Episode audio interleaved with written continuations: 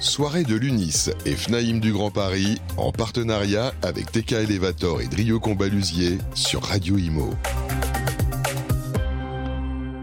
Bienvenue sur Radio Imo, bonjour à tous, bonsoir. On est en direct du pavillon Dauphine pour cette magnifique soirée. Unis Fnaïm et j'accueille sur notre plateau Daniel Dubrac, bonjour.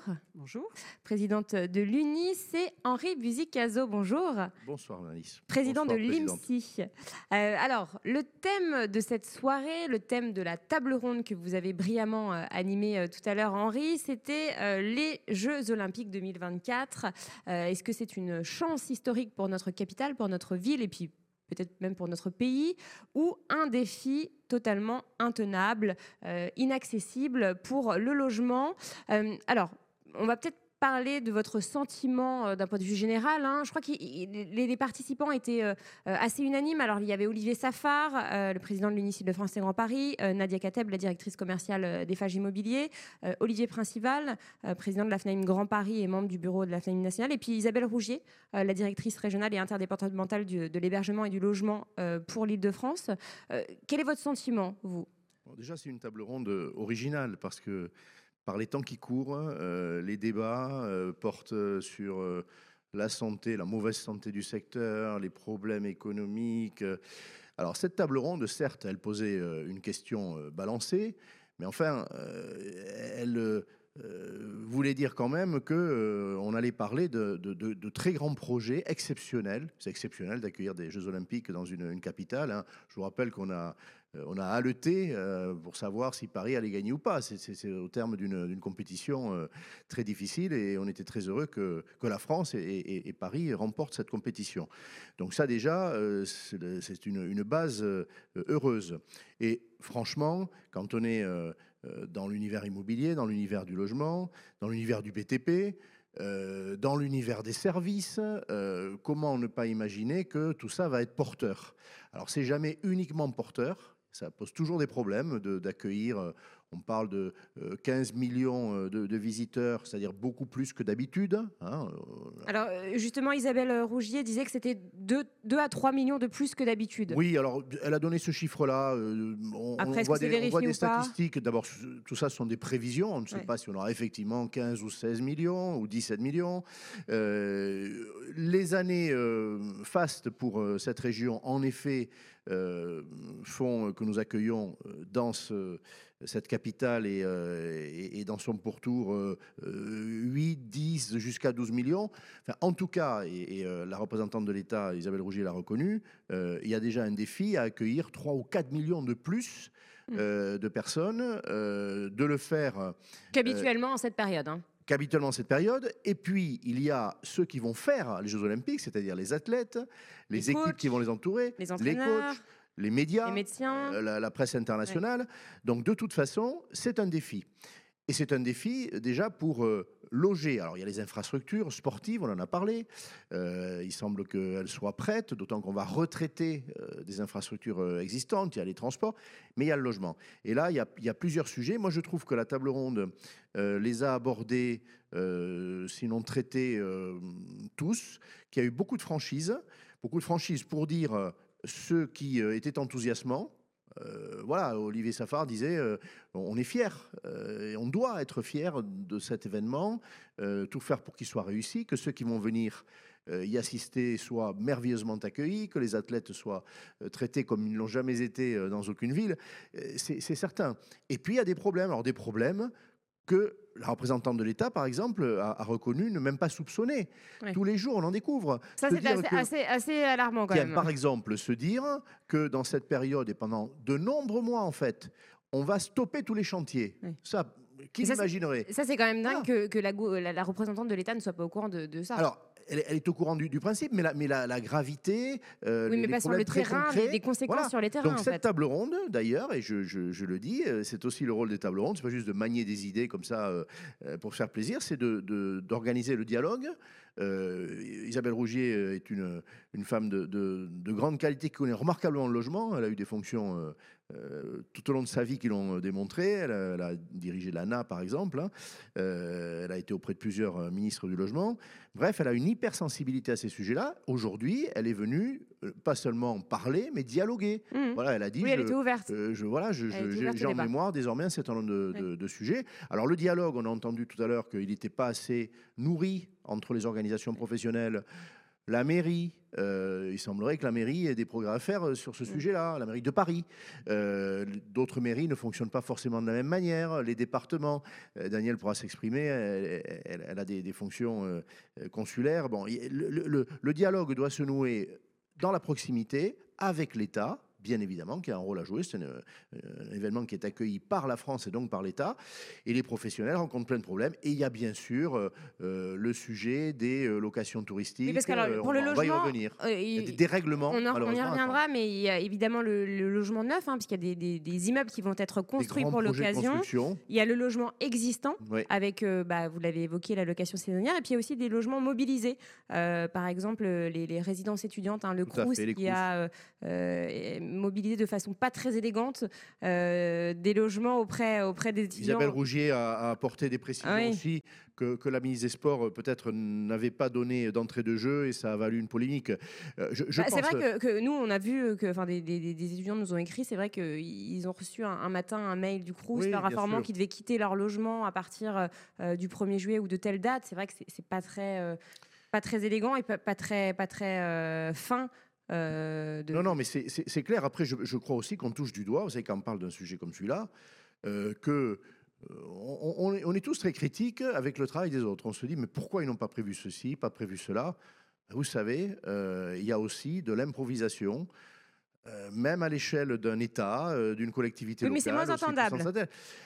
Alors bon, euh, oui, bah, je, pense que derrière euh, cette décision, il faut un accompagnement. Isabelle Rougier, pour moi, a apporté euh, des, propos, des précisions rassurantes aujourd'hui sur l'accompagnement de ces étudiants, sur le fait que ceux qui avaient besoin de garder leur logement pourraient le garder ou seraient relogés ailleurs parce qu'ils ont par exemple un job d'été. Bien sûr, oui, ça, ça a Euh, été que, après. Voilà, que ceux qui doivent revenir parce qu'ils temps. poursuivent leurs études seront relogés. Mais tout ça n'avait pas été dit dans un premier temps. Donc, c'est- dans un premier temps, moi aussi j'ai vu ce, ce message, j'ai une sensibilité particulière à la situation des, des étudiants. Je me suis dit, mais euh, c'est très violent, quoi, Ouais. Euh, de dire euh, à, à certaines catégories déjà très fragiles par rapport au logement, mais Bah, vous c'est ça. dégagez parce qu'il y a un événement planétaire sportif. Donc voilà, tout ça a été, a été évoqué. Je trouve qu'il y avait beaucoup d'honnêteté. Il y a, il y a encore beaucoup d'inconnus à une année de l'événement, c'est-à-dire Mm. demain. hein. Donc il y a beaucoup de choses. Moi, je- moi ce qui m'a frappé, c'est que il y a des sujets sur lesquels on, euh, on, on a sans doute du retard dans le traitement quand Oui. même. hein. Et donc on a intérêt à s'appuyer sur les professionnels parce que parce qu'ils sont concrets. Ils seront pas polémiques. euh, Daniel va en attester. Il y, a, des sujets, il faut les résoudre pour les copropriétaires, pour euh, euh, les propriétaires occupants, pour les entreprises qui bossent dans le bâtiment, pour l'entretien, pour sortir les poubelles, pour les gardiens. Ça, c'est la vraie vie. Et on va être confronté à ça si on vit dans Paris. Voilà, c'est notre cas. On va le, toucher du doigt. Hmm. Alors Daniel, Daniel Dubrac, votre ressenti déjà alors sur, les JO, vous avez clôturé la, plénière tout à l'heure. Donc votre ressenti, votre, votre avis sur cet événement sportif. Et puis euh, après, on parlera justement de ce dialogue, euh, ces dialogues assez rares euh, avec, avec la mairie, le gouvernement plus généralement.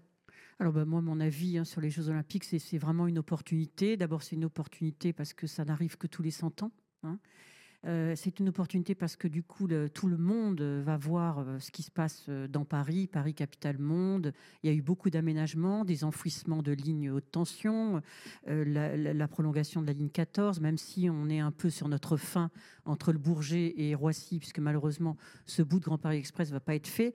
Et puis, euh, il y a tout ce qui est grand événement sportif international. On peut prouver au monde, on a déjà organisé plein de choses. On a vu Roland Garros il n'y a pas très longtemps.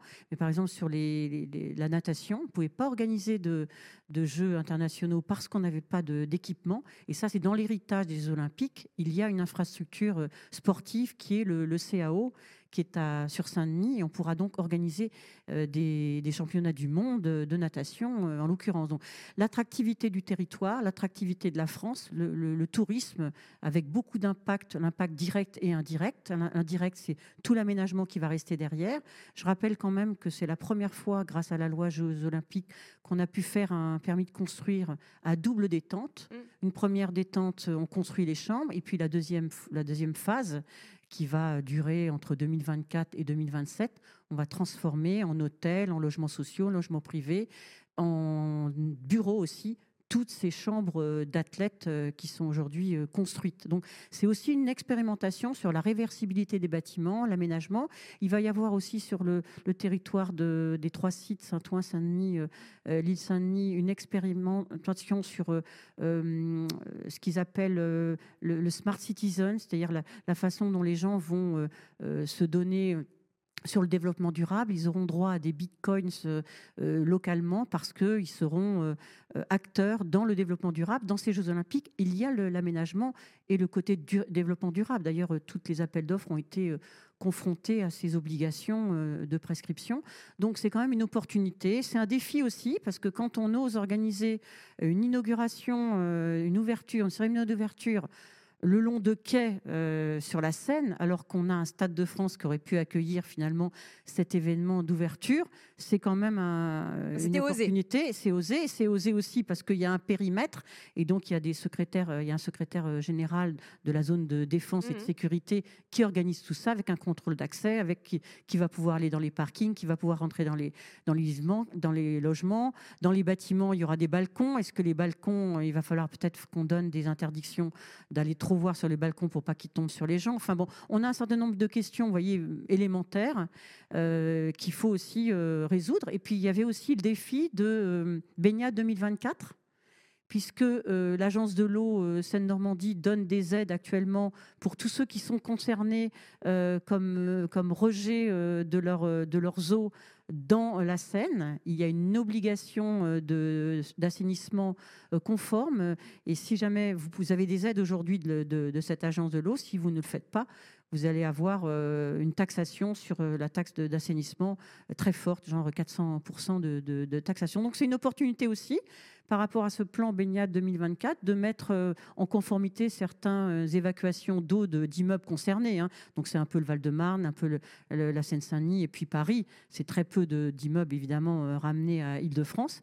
Mais donc c'est aussi des opportunités de montrer, nous les professionnels, qu'on accompagne sur la façon dont les logements vont être habités. Il va y avoir du Airbnb, il va y avoir de la difficulté de circulation, énormément de difficultés de circulation, tant dans Paris que euh, entre les sites des athlètes pour qu'ils puissent aller aux épreuves. Je ne sais pas si vous imaginez, il y aura un bus toutes les 30 secondes qui va partir au moment des épreuves.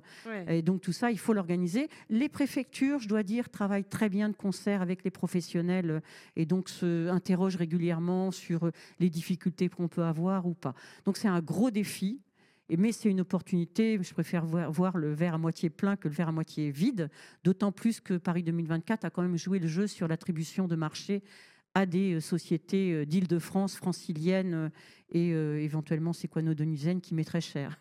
Et justement, alors là, vous parlez du dialogue, des dialogues entre euh, la préfecture et, les professionnels. Euh, en tant que, syndicat, est-ce que vous vous sentez délaissé, un peu oublié euh, par la région, oublié de, ces fameuses concertations?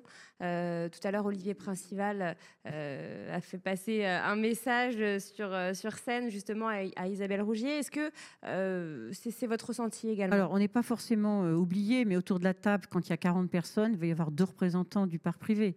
Et donc, c'est pas suffisant. Mais d'un autre côté, ça touche à tout. Ça touche au transport, ça touche euh, à la régulation du trafic, ça touche euh, à l'aménagement, ça touche euh, aux locaux commerciaux, ça touche au logement. Donc, Bon, Pour vous, le chantier est trop grand, est tellement grand que... Non, là où on est oublié, c'est au niveau du gouvernement, avec le CNR, avec l'autorité de la concurrence. Là, il y a des mots qui n'existent plus dans le dictionnaire du gouvernement. C'est le mot bailleur privé et le mot euh, copropriété. Ça, on ne sait pas, ils connaissent pas, ils ont peur, je sais pas. Enfin, alors que les professionnels sont là et qu'il y a tellement d'obligations maintenant qui pèsent sur un propriétaire, un copropriétaire, bailleur ou occupant qu'il y a quand même besoin d'accompagnement professionnel. Et nous, avec euh, tout ce que nous avons comme adhérents et euh, organismes de formation qui sont des outils pour mieux rendre compétents nos professionnels et nos adhérents, on ne comprend pas très bien pourquoi il y a un dialogue de sourds, alors que la réalité, elle est là. C'est qu'on construit plus de logements. Il faudrait 450 000 logements neufs par an. Je crois qu'il y a un tiers, d'après la FPI, à peine qui va se faire, donc au cours de la catastrophe.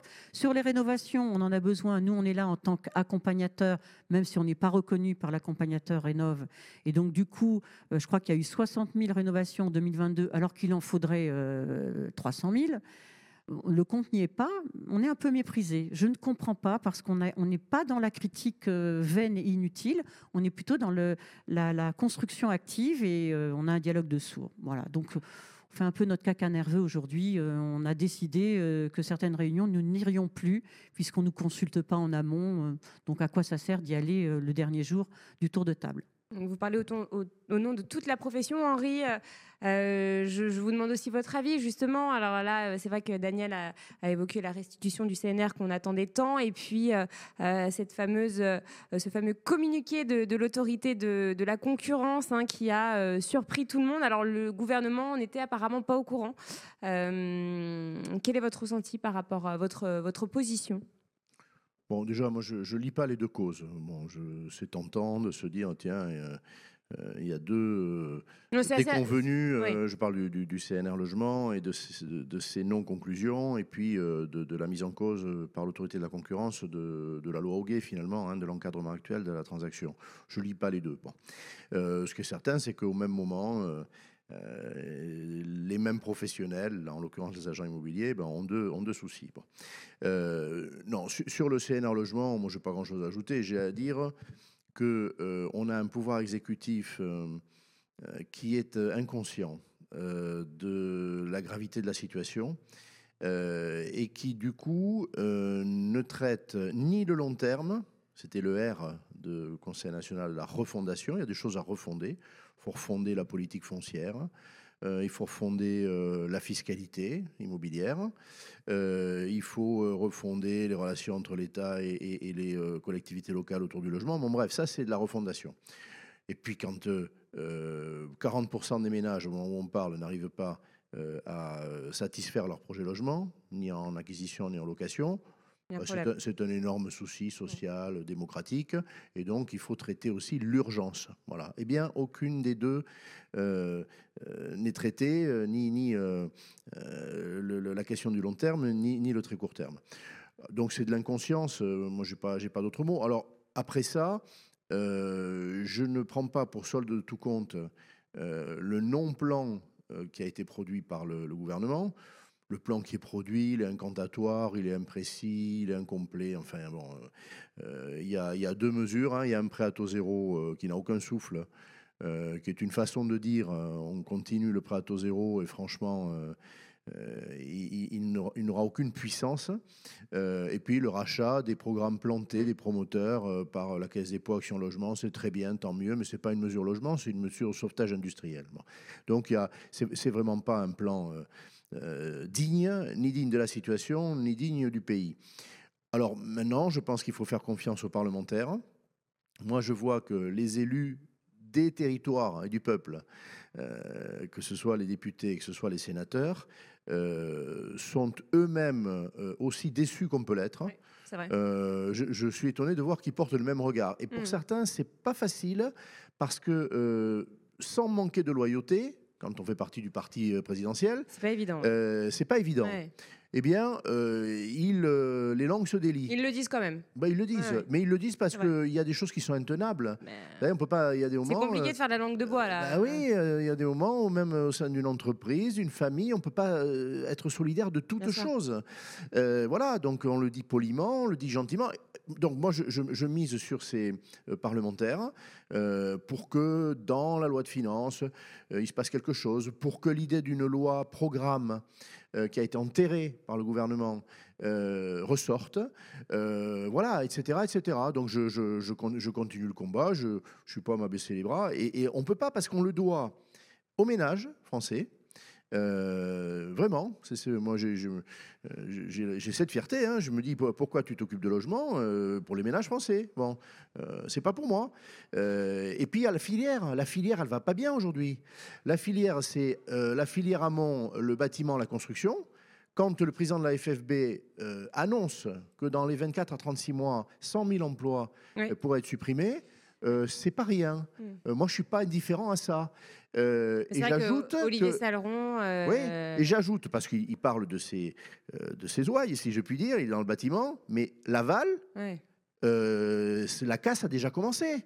Euh, les commercialisateurs, les agents commerciaux, les agences immobilières, hein, euh, dont le, niveau de, dépôt de bilan, de fermeture, Daniel ah, est. C'est plus 80%, je crois. oui, et, et, encore les chiffres, ils, ont, ils ont déjà un mois. Bon, donc la situation, il faut parler de l'amont comme de l'aval. Pour moi, il y a une menace sur peut-être 150, 160 000 emplois en comptant le bâtiment et les services, ou 200 000 emplois, parce que euh, parler aux architectes, ils vont vous expliquer aussi comment ils arrivent à vivre aujourd'hui, sans chantier, parler euh, à des sociétés euh, d'entretien, de, tout métier.